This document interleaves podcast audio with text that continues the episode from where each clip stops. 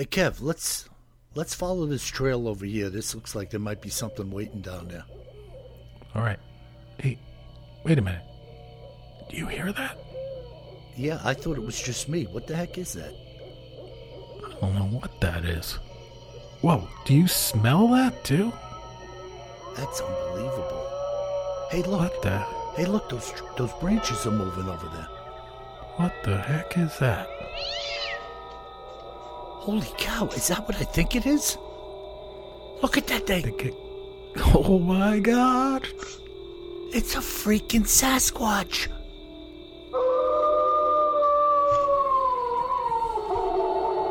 Welcome to the Bigfoot Terror in the Woods Sightings and Encounters podcast. I am your host, W.J. Sheehan. Hello, everyone, and thank you once again for joining my brother and I for what is going to be a stupendous, did I say stupendous? A stupendous podcast. I guarantee. my, my name is W.J. Sheehan, and I have authored a series of books entitled Bigfoot Terror in the Woods Sightings and Encounters, all of which are available at Amazon in paperback and ebook, and volumes 1 through 7 and soon 8 are available at Audible, iTunes, and Amazon in audio format. Please do check out a couple and purchase them. And now, my brother Kevin. How are you, Kev?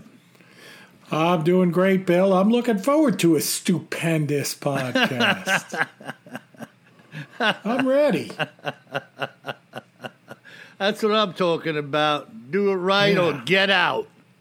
How's the weather up there today? You getting a little bit of uh, warmth? We had a beautiful day today. Yeah, it was uh, it was warm today, but uh, I'd say mostly cloudy. A couple of little spritzes here and there. Ah, But okay. uh, we got a little uh, water coming our way over the next week here and there. okay. But it's good. You know, you need that. Uh, Yeah, we we had like the first uh, nearly summer day, yeah. so it's was, it was good. I'm, I'm uh, I think I'm ready for it too. Yeah, we had a couple. you know, uh, yesterday, uh, Paula and I went down to uh, West Hampton, Yeah. and uh, we were sneaking around the beach over there in the car, and uh, went into the little town of West Hampton. Now, West Hampton doesn't even have a supermarket. Uh, Okay. The guy in the pizzeria told me, "No, we used to have a Best Buy, but they got rid of it." I'm like, I'm like, so what do the people do over here? I guess people go to another town, uh, get groceries or whatnot, and bring them back over there. You know? Yeah, they're all they're all pretty close together out there. Yeah, it's uh, what a beautiful place, man. And they had this little Yeah. town set up uh, that you could just walk through and check out all the little shops. You know, you didn't you didn't need to drive in there. It lasted about an eighth of a mile, two sides of the street, and everything was pristine. And you know, as you can imagine, uh, probably quite pricey. I was going to say, did you get yourself like a Louis Vuitton bag or something? Hey, Kev, you know, uh, Louis not exactly my bag. I was thinking to carry shotgun shells. yeah, yeah, you know. yeah, yeah. That's it. You get you get yourself a fifteen hundred dollar bag and load it up with twelve gauge. I figured you'd go in there and say like, "Hey, you, you got one of these that's a little smaller that I can fill up with 12 gauge shells." Yeah, with dirt under my fingernails. Two minutes later, the West Hampton police would be there.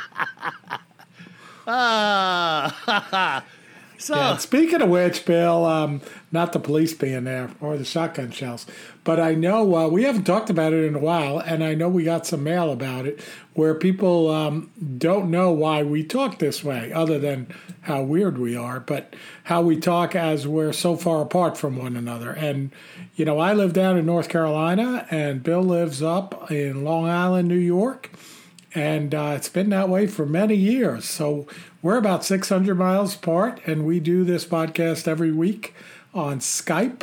And uh, so, if you're wondering why we're acting like we're so far away from each other, well, we are away, we are that far away from each other. ah yes. Well, that's the way it is. You know, that's the way it doubt. is. No doubt. So, what do you got tonight, bro, in our cryptids in the news and other oddities segment? Well, yeah, as you know, I am planning a little uh, hiking vacation, maybe running into a hairy man or some bear or something like that for this summer up in uh, New Hampshire, Vermont, and Maine. uh huh. And today we're going to Maine Excellent. to look at a very old account of a hairy man encounter. I love the hairy man. oh, yeah. It's a good one. And I like the old ones too. It's not that I don't like the new, uh, Right. but I like that there's some age to this discussion. Oh, yeah. Well, there's definitely some age here. All right. This story uh, occurred in the same month that the Statue of Liberty was dedicated in New York, Wow. 1886. Kev, so help me. Before you said it, I was going to take a shot at 1886. See, and I should have asked you, but I didn't want to Yep. put you on the spot. And you pulled the trigger, and I was like, darn, I had that thing. I was uh, I, I was afraid you were going to say 1776. I was just trying to help a brother out. You know? Ah, yeah, I know. I mean, you know, like they say in Europe, you know, history in Europe goes by thousand year increments, Oh yeah. and history in the States go by hundred year increments, you know. Oh yeah. Yeah. Uh, but uh, I was going to crack a joke and say the French didn't know how to make the metal work in 1776. no offense to my French listeners. Come on, it's a beautiful gift from France. Yeah, and they redid that not all that long ago. They did all the uh, copper work and the internal supports and everything. Yeah. Now, Bill, have you ever been to the Statue of Liberty? I have not. I haven't either. Yeah. It's hysterical. I think you know, like I've I've sailed around the Statue of Liberty in that race that used to be on the Fourth of July, the regatta there, about twenty times. Um, but I've never uh, I've never set foot on Liberty Island or whatever it's called. And listen, don't let on to Eric, the uh, lobsterman up in Maine, who's hoping you're going to come catch a lobster with him this summer. Oh, But- what do you mean? Don't don't let on to him? Well, he thinks you're going to puke your lunch. Oh yeah. You know, he doesn't. He doesn't know that you're a sailor. You know what I mean? Oh, now you test. Now you're tempting him, Bill. He's gonna he's gonna take me out to make me puke my lunch. Impossible. French. Oh, I was gonna Frenchmen I was gonna tell Eric if if I get sick out there, we got problems. Yeah. But this story was uh, printed uh, again in, uh, or told about again, in the Bangor Daily News in on October twenty seventh, twenty thirteen.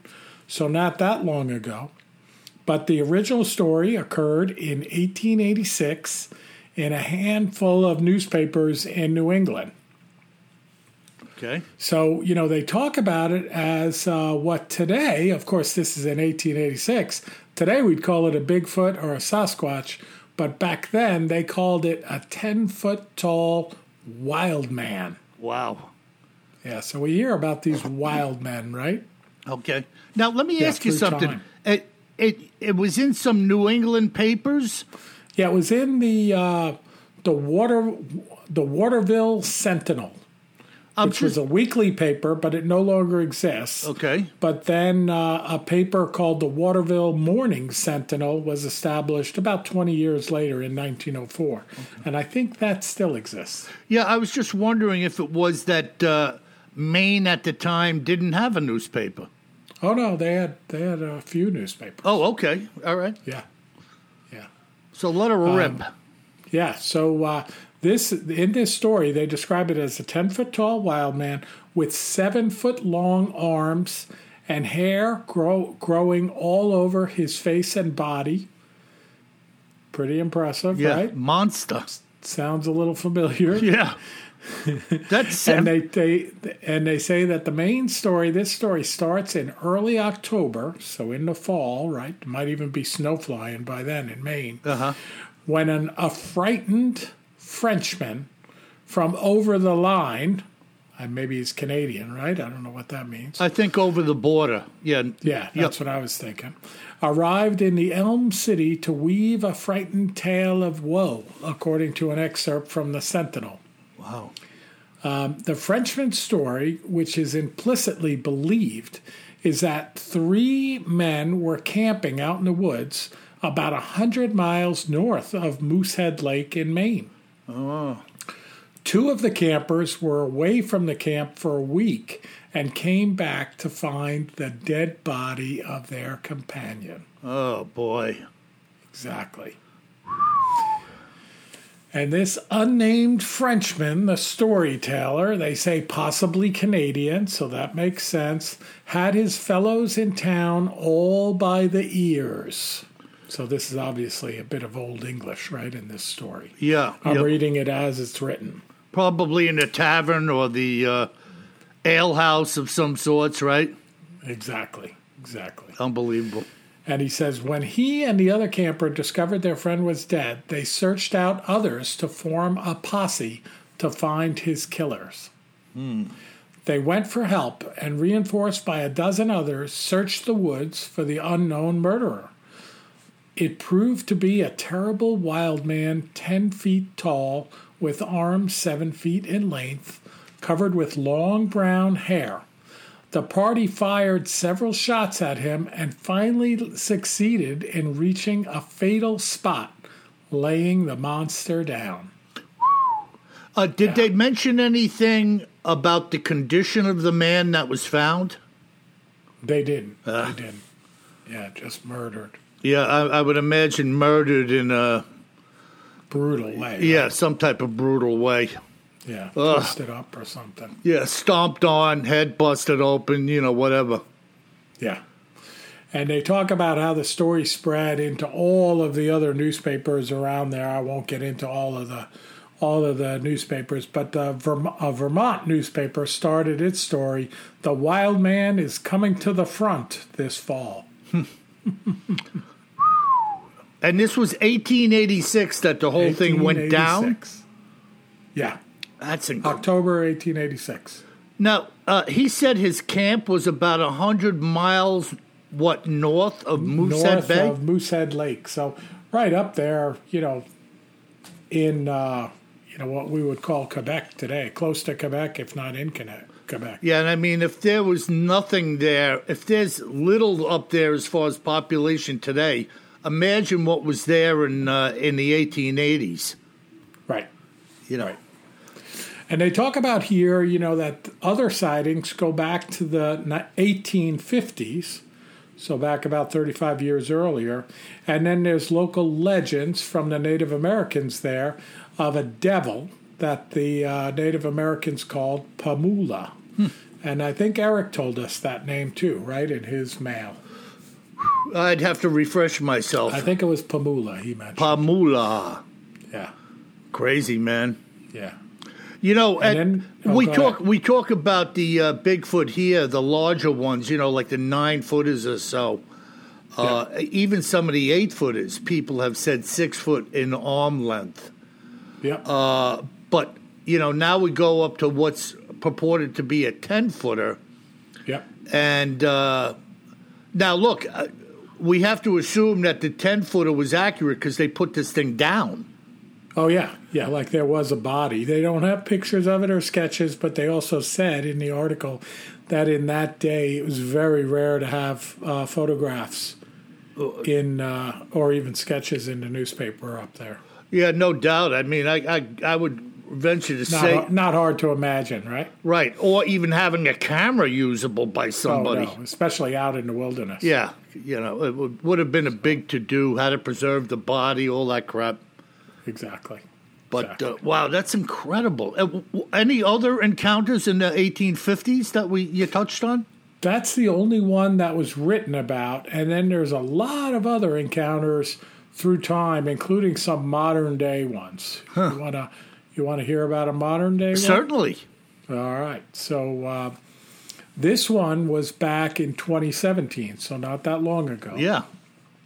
And um, this uh, says uh, uh, it's a quote from a gentleman named Dennis Fraser, who lives in a place called Durham, Maine. Okay. He says, People don't say anything. They don't want people to think they're a screwball, but I don't care.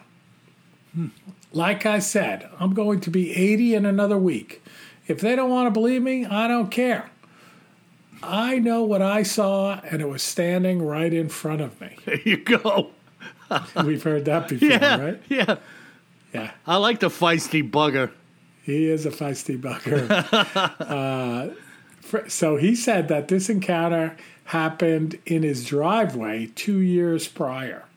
And he said it was uh, about quarter to six in the morning. He backed the car up out of the driveway, and uh, he says, right up, he says, I go right up the driveway, and when I get to the top of the hill, I see this black thing. I slam the brakes on and I almost hit it. This thing wasn't much more than six feet high, but absolutely humongous. Estimated it weighed between 350 and 400 pounds. Wow. He said it was completely coal black. It had long black hair. The face was white.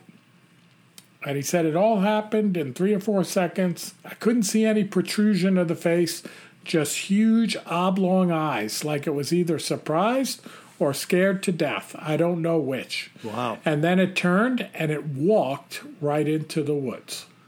Man, that's about the size of like uh, these days your typical offensive or defensive lineman. Exactly. Remember your remember your buddy Kev Big John? Oh, yeah. That guy was a big boy, man. Yeah, he was 6'8, 270. Yeah, he was a lightweight next to a Bigfoot. but I remember the first time I saw him with you, and I was like, "Holy cow, man! This cat is big." Yeah, he made me look like a toddler. Yeah, yeah. I mean, he make most people look like a toddler. Yeah. And uh, Kevin's friend John played for the New York Giants And the Jets.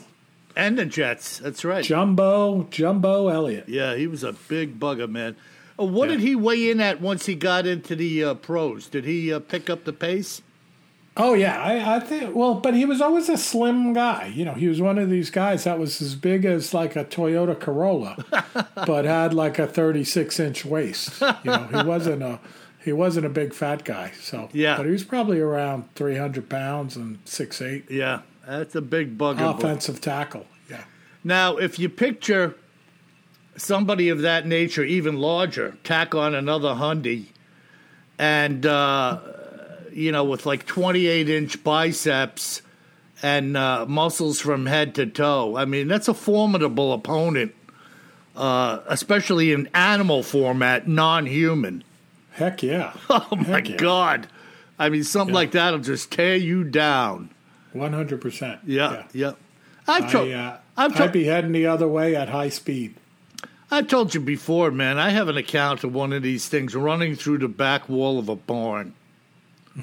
I mean, just think about that stud wall, uh, uh, plank sheeting on the outside of the barn, blowing through it. I'm thinking of the outline. Like, was it the outline of the classic uh, Patty film, Yeah. kind of glancing over its right shoulder? The old cartoons, right, where the figure would go through and you'd see the shape. Yeah, you, you saw the cutout of the uh, Patty image, right? That I carved out and put on the back of my garden post. Yeah. your neighbors, if your neighbors come over. Well, you just had one of your neighbors over, right? Did they Oh, yeah, comment they, on it? they, uh, they, um, they know better. Honey, don't say anything to Kevin about the fence pinules. what do you mean? I call them gargoyles. Yeah, gargoyles. They're protecting the garden. Yeah, unbelievable. That's good stuff, though. It's all done in good Yeah, fun, it's you know. good, good, good, good. So, what kind of account you have today, Bill? Well, I'll tell you something. Let me just uh, pause for a second here. I was going to do one thing, and I still may do it, but uh, I'm thumbing through my stuff here, and there's one other. Uh, nah, I'm not going to do that. Let me. Uh, oh, you're teasing us. All right. yeah, let me stay with what I got. Uh, this account was told to me by a guy named John Sharp. Uh, speaking of the Frenchman from over the line in Canada, uh, John was a former resident of Canada who now resides in Wisconsin. And this is what John had to say about a sighting that he had going back to 1965. So this is pre Patterson Gimlin. First of all, Bill, let me say that I was quite happy when I saw your inquiry regarding those who have either seen a Bigfoot or believe they have located evidence of their existence. Although I have told this tale many times, I am not convinced that any of those to whom I have told it through through the years actually believe me. So here we have a guy that's just open faced saying, frankly, I don't think anybody's believed me, but here I am doing it again, which is telling the tale over. In 1965, I was 15 years old and living in Canada with my family, which consisted of myself, my mother and father, and three sisters. My father was an avid hunter and fisherman, which is to say that nobody had to twist his arm to get him to do either. At the time of this sighting, the Atlantic salmon run was on in the Restigouche River in New Brunswick. Each and every year, you would find my dad and many other gentlemen picking their own piece of paradise on the shores of the river in order to cast a fly for these beautiful fish. On this particular day, my dad had ar- and I had arrived at a location to which we had come on many occasions. We could drive up fairly close to the river's banks here, with the forest being pretty much open, allowing us easy access in many spots to the bank of the river. From this location, looking across the river, the distance was about 200 yards plus or minus to the other opposite bank, which consisted of about 20 feet of clear bank. So he's, uh, he's des- describing like basically a clear edge or a beach of sorts. And then he says beyond this bank was a fairly dense line of pines which bordered a hillside that rose up behind them. On this particular morning, we had been fishing for about an hour or so when we heard what sounded like a woman screaming from the opposite shore, with the difference being that the voice sounded too deep to be a woman. It sounded like the proverbial witch's shriek in a somewhat deeper tone, if that makes any sense. As soon as we heard it, our eyes focused on the opposite bank and beyond, looking for the source of the noise that we had heard. Mind you, neither my dad nor I ever heard anything like this before, and we were baffled by what had made the shriek.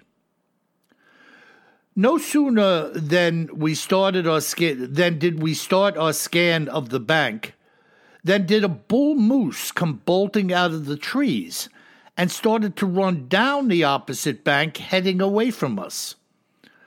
Now, for those of you who are unfamiliar with a moose, it would generally take a whole lot to make a big male run. And apparently, whatever had made this scream had what it took to do so. After the passing of about 10 minutes or so, and having seen nor heard anything else, we were back to fishing on the bank and kicking around the thought of what we had heard. As I recall, perhaps an hour had passed when my dad hooked into a real monster. He was fighting this fish for the better part of 20 minutes, chasing it down the bank, negotiating around the trees and bushes as he did so, when finally he landed the fish safely on the shore. It was truly a monster, and we hung it from the scale, weighing it in at 36 pounds. It was the biggest we had ever caught. We made our way back up to where the fight had begun, where I told my dad I would take his picture. My dad faced me and posed. He held his fly rod in his left hand with the rod upright and the butt end on the ground, and in his right hand he held the salmon by the gills. His back was to the river, and through the lens of my Kodak Brownie, I could see him against the backdrop of the river with the opposing shore behind him. At that moment, I saw a huge dark figure come out of the trees and step onto the bank. Not wanting to startle whatever it was with sudden movements of any kind, I said to my dad quietly, Turn around slowly and look at the other shoreline.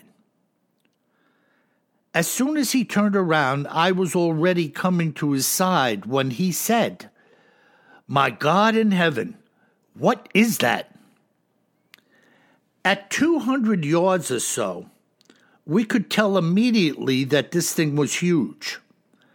It was walking on two legs and had exceedingly long arms which hung from its sides as it walked.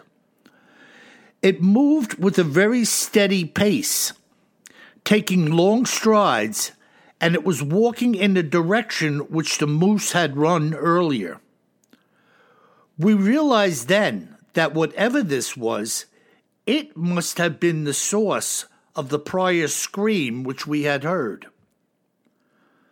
Although we didn't have any field glasses, we both had a very good view of this creature as it walked some several hundred yards down the shore until ducking back into the trees, after which we could see it no more. We had no idea at the time of any creature named Bigfoot, and frankly, we had no idea what we had just witnessed with our own eyes. Neither of us had ever entertained the thought of this being a man in a costume. The thought, in and of itself, would have been preposterous. There was absolutely nobody out here, and no way into that area except the way we had come on the opposite shore. And the shore we were looking at, where this creature was, was more than likely a million acres of wilderness. Why, there wasn't even a home near this place for many, many miles in any direction. What we saw that day was a living, breathing, giant, hair covered beast, which we now know was a Bigfoot. I, like many others, have shared this story many times, with the resultant comments being varied. So I wanted to offer it up within a forum where people may actually appreciate what I had to say. And so I contacted you. And by the way, John, if you're listening, I am so glad that you contacted me. And I wonder how many others are out there who have had such an experience as John's for themselves and have never shared it with anyone. What do you think of that, Kevin? That is super cool, Bill. 1965. Yeah. And here you are talking about the Frenchman uh, hunting down this 10 foot tall critter with seven foot long arms. And he's describing here very long arms, steady gait.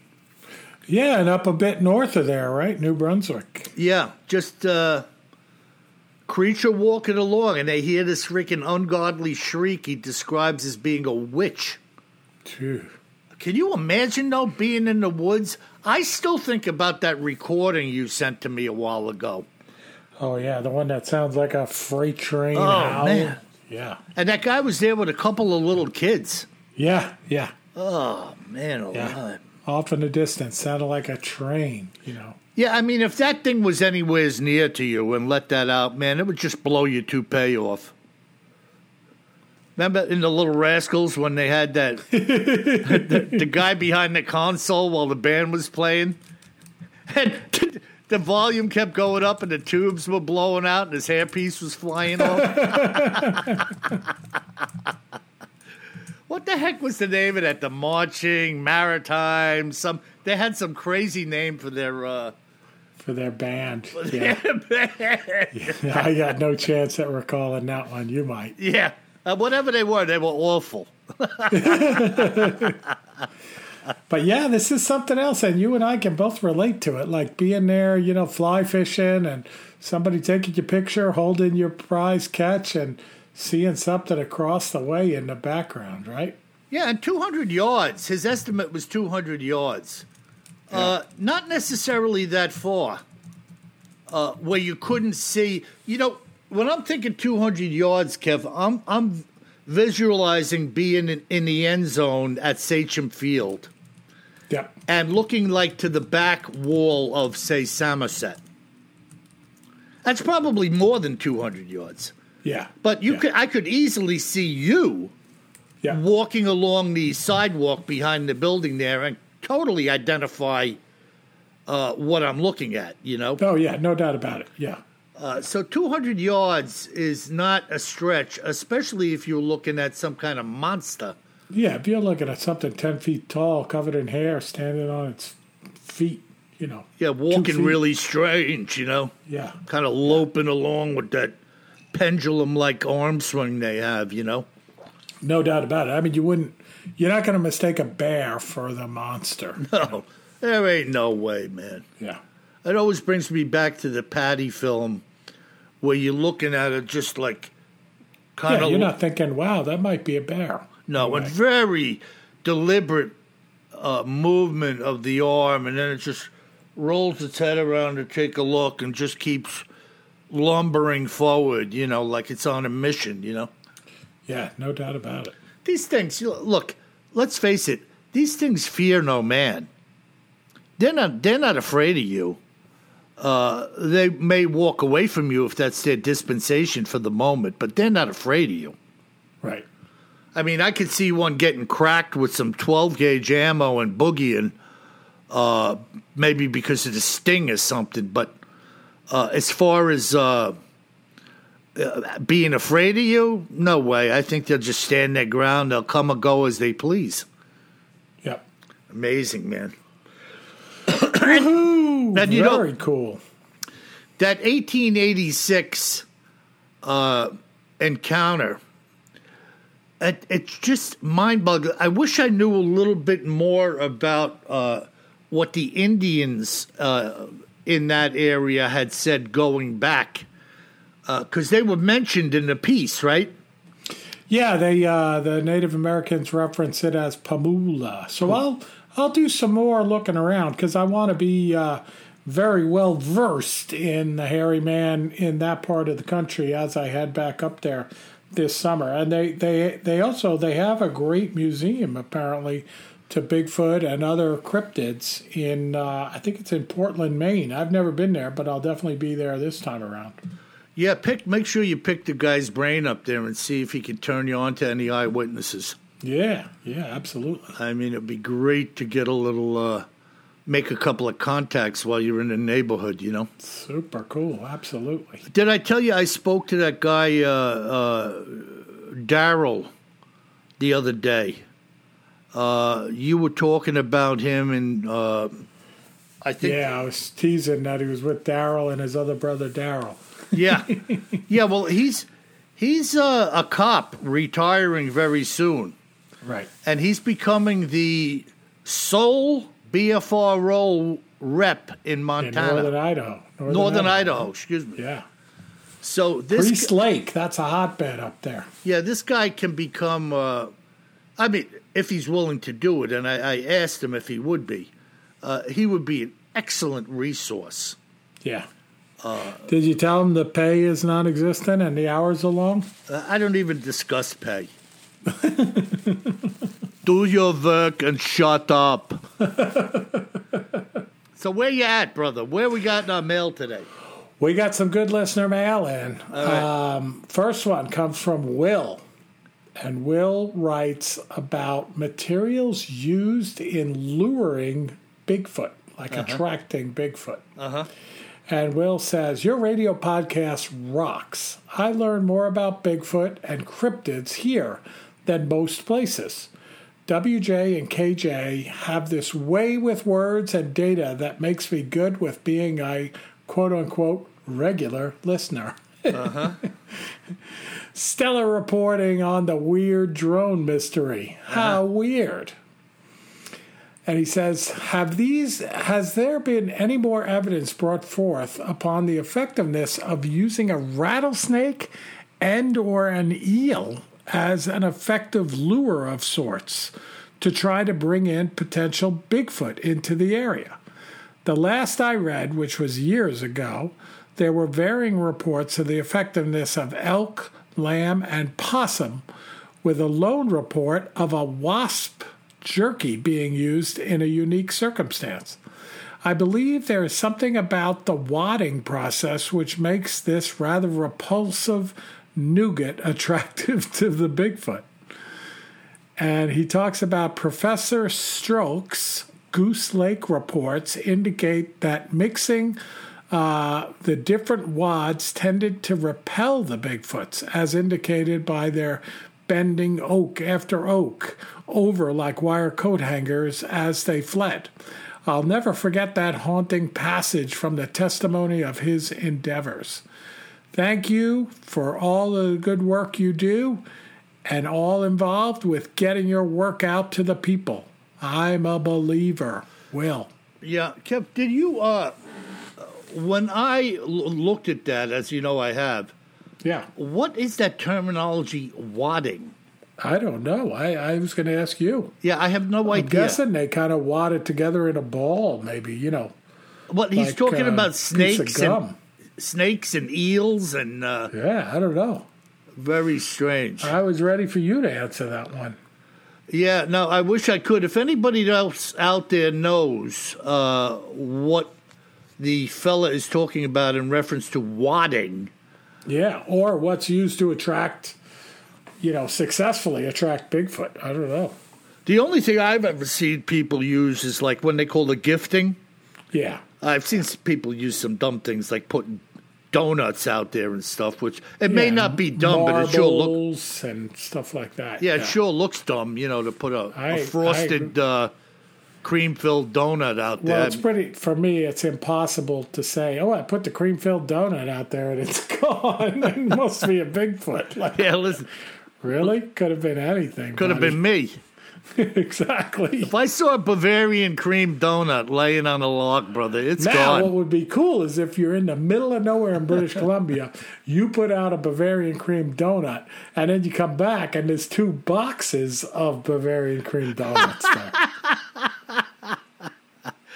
Remember the coyote and the roadrunner? He'd hang a sign over a tin of uh, bird food, and it would say like "Eat me." yeah. And the roadrunner would just go by and eat it like it was nothing, and then take off. And he'd go look at it like, "Why didn't this work?" Yeah, I know. It'd fall on his head and anvil or something. the dumbest stuff.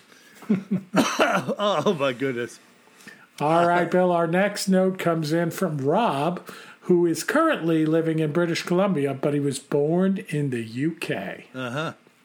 And Rob listened to one of our recent podcasts about the big cat sightings over the years in the UK. Yeah, here we go. So this is good. This is what we asked for.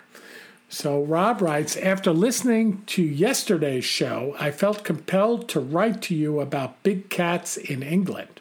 You see, I was born and bred in the town of Barnstaple. I'm sure I'm pronouncing that incorrectly, in the county of Devon in England, very close to Exmoor and Dartmoor.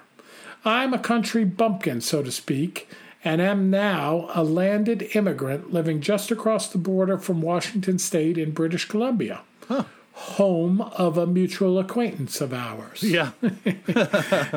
He says, I was a school kid when the Beast of Exmoor hit the headlines, which it did on a regular basis in the early 80s. I became quite obsessed with it. It was both scary and exciting as a school kid.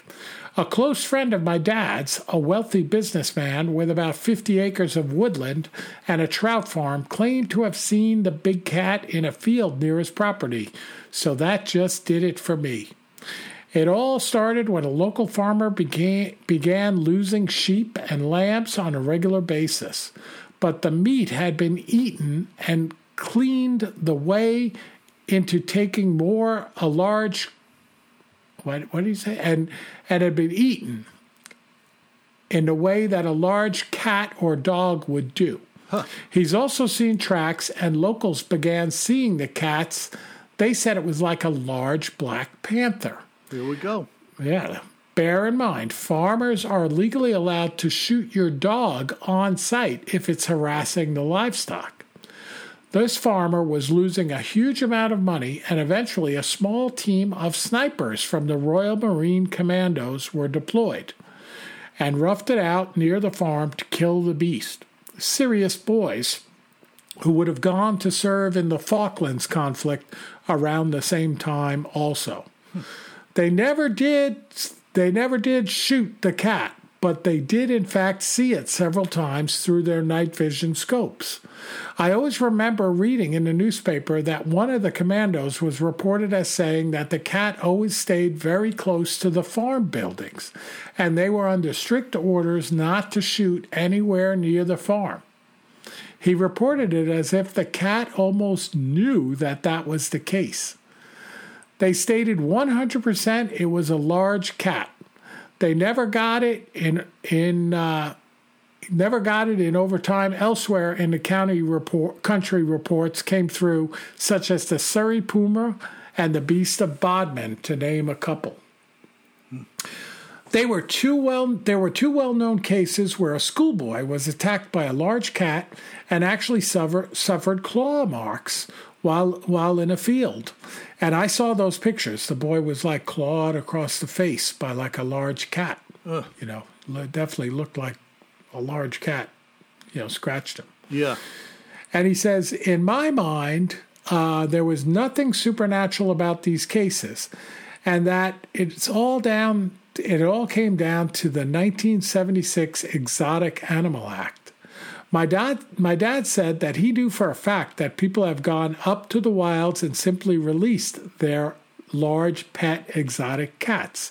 You need to remember that back then, the UK, in the UK, you could actually purchase wild large cats, and it was well known in Harrods store in London, where I re- recall you could buy a lion cub. And I read, I read that as well, Bill. And I saw a picture. I couldn't find it again uh, after we published a podcast of a woman, like in uh, b- you know beautiful clothes, walking out of a shop on High Street in London, walking a cheetah or leopard on a leash.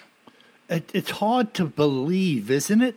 Just crazy. That you know. you know, uh, how how in the how the heck can you think that that is in any way, shape, or form a good thing to be doing? Well, and listen to this. He said, When my dad last came to visit a couple of years ago, for some reason we got talking about the subject. And he told me an incredible story that he never told me before. He said that the local butcher in the high street in Barnstaple had the traditional all glass storefront windows. He said in the evening, when you walked up the high street, sat looking out was what you saw looking out at you was was a large what he described as puma in the shop front door. It was used as a burglar deterrent by the owner. Unbelievable. He said if you'd had a few pints in the pub and walked past, it gave you the fright of your life. Oh my God! No kidding, right? And he says no guesses as to where this large cat ended up. Yeah, you know. So, Kev, what is it? It's as I was thinking that these things were released. Oh, same thing I said. Yeah. Yep, they were released you know, over it was there by okay. people. Yeah, it was okay to have these cats until 1976, and then they passed this Exotic Animal Act where you know you had to uh, get a permit for them, try to get a permit for them if you could, and then pay a fine. so people just let them loose, right? They're not going to kill them if it was their pet. Yeah, I mean, very irresponsible, but nevertheless, I am certain that people let those things go. Yeah. Uh, And just- Rob writes, I'll, I'll just finish it up because this is a great letter, Rob. Thank you so much. He said, Thought I'd give you these little snippets. I love your show. And yesterday's, yesterday's show brought back many good memories for me, and I actually felt a little homesick.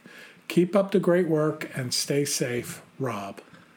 You know, two things. I, Rob, if you're listening, and I bet you are, I'd really like to know what prompted you to move from there all the way over to the north, uh, northwest coast, uh, up where you went. But having said that, uh, it's the perfect example when we cry out to the listeners and say, if you've seen something, say something. This is a guy that's just gone above and beyond uh, in his writing to us with what he knew, uh, what more he knew about these cats, uh, the big cats in that area, you know. And folks, do not be shy. Reach out to us. If you've seen something like Rob, it doesn't have to be as elaborate, but just uh, feel free to contact us and lay it on us, whatever you've seen, whatever you know. Don't be afraid. Don't think that it's not worthy of uh, our attention. We appreciate everything that our listeners say and do. Awesome. Good Yeah. stuff. All right, Bill. We we got another letter here from Marisol in Buffalo, New York. So up in the upper left of New York State. I do a fair amount of backpacking in the northern Adirondack range. To date, I haven't shared much of anything in regards to my own personal findings, but your show has sparked a new life in me. There you go. Over the yeah, over the past 15 years or so, I have personally come upon about a dozen or so good tracks. One of find one of the finds was a set of 5 that petered out going from soft to hard ground and leaves. I've heard you talking about the hospital security guard sharing his brother's photo with you from these parts, and I thought I would add my testimony to the mix. Keep up the great work. Best podcast on the planet by far. And you gents deserve a radio spot for sure. Marisol. Is there still such a thing as radio? yeah. Oh, yeah. I'm a big radio buff. Uh, just checking. Uh, you know, interesting that somebody's actually listening to what I'm saying, right, Kev? When I shared about the security guard popping his uh, brother's photograph of the print in the Adirondacks. yeah. And uh, it's just that easy, folks. I mean, what Marisol saw was what she say, a series of prints? Yeah. Freaking phenomenal. Yeah. You know. Fantastic. And uh, again, kind of hiding back in the shadows, maybe not willing to share with too many, maybe getting the brush off from a few people. But it's evidence, you know? She, she obviously felt it was compelling enough for her to identify it as a Bigfoot. Uh, What can you say about that, you know? Yeah. It's Yeah. really, really, really interesting. Yeah. Marisol in the Buffalo area. Uh, how far north do the Adirondacks extend, Kev? Do you know? No idea. I wonder if they run up into Canada. Uh, anyways, it's just, uh, Don't know. I know it's a big range and a long ways out there, you know? It's a big old range, right? Those Yeah. old mountains just kind of worn down, not too tall, not too sharp, you know, just Right. kind of worn down mountains. Yeah, very ancient range as opposed to some of those today that are still growing Exactly. from the uh, tectonic movement. Volcanic activity. Yeah, it's awesome, man. Yeah. All right, our last letter, Bill, comes in from Bernie in Northern Cal. He says, I heard you boys speaking about some growers having a run in with the hairy guy up in these parts. Huh. And it happens more than you think. Even though we have legalization, there will always be a market for a more, more affordable and untaxed product. I personally have seen on two occasions a Sasquatch apparently watching me from the woods. No indication of aggression. It seemed more interested in who I was and what I was doing. Given the right circumstances, I may not be here, but such was not the case. It was definitely two different creatures, one being much larger and darkly col- colored, and the other one kind of rust colored. People need to understand that we are visitors in their domain and not the other way around.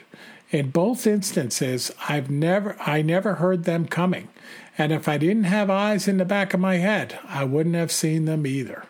Great show, Bernie.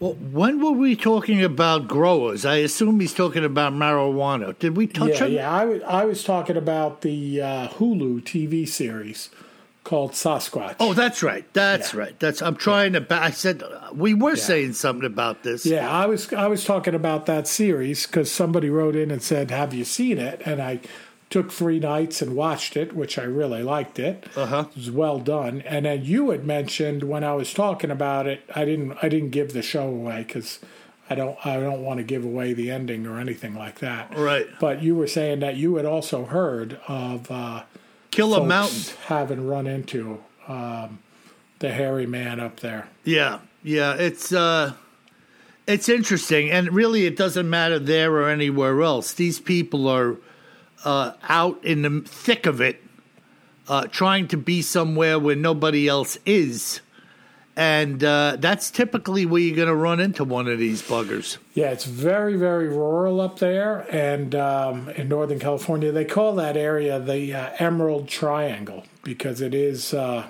hi- historically an area where a lot of marijuana was grown um, illegally, of course. Amazing, man. Yeah. Just freaking, you know, the plot thickens, as they say. Yeah, and it's up there in uh, in the Patty Film area as well, No doubt. That's that whole region up there. It's an Mendocino County and Humboldt and places like that. So- yeah, it's an enormous expanse of. I've uh, been up there too, not uh, not in uh, not on these marijuana plantations, but uh, up in the mountains there, and it is as rural as rural gets, and you know it extends straight up there north through Oregon, through Washington State, and into British Columbia. Amazing, man. That is Yeah. absolutely amazing. It's cool stuff.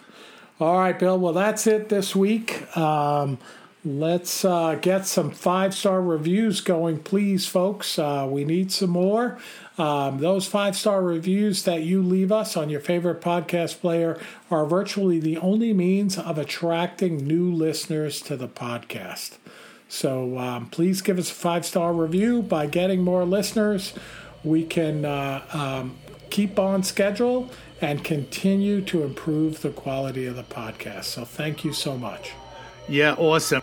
If you should be walking along in, where was it, kid? Dartmoor?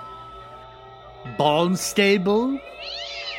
Perhaps it's a good idea that you too should always carry more gun than you think you're going to need. Sleep tight.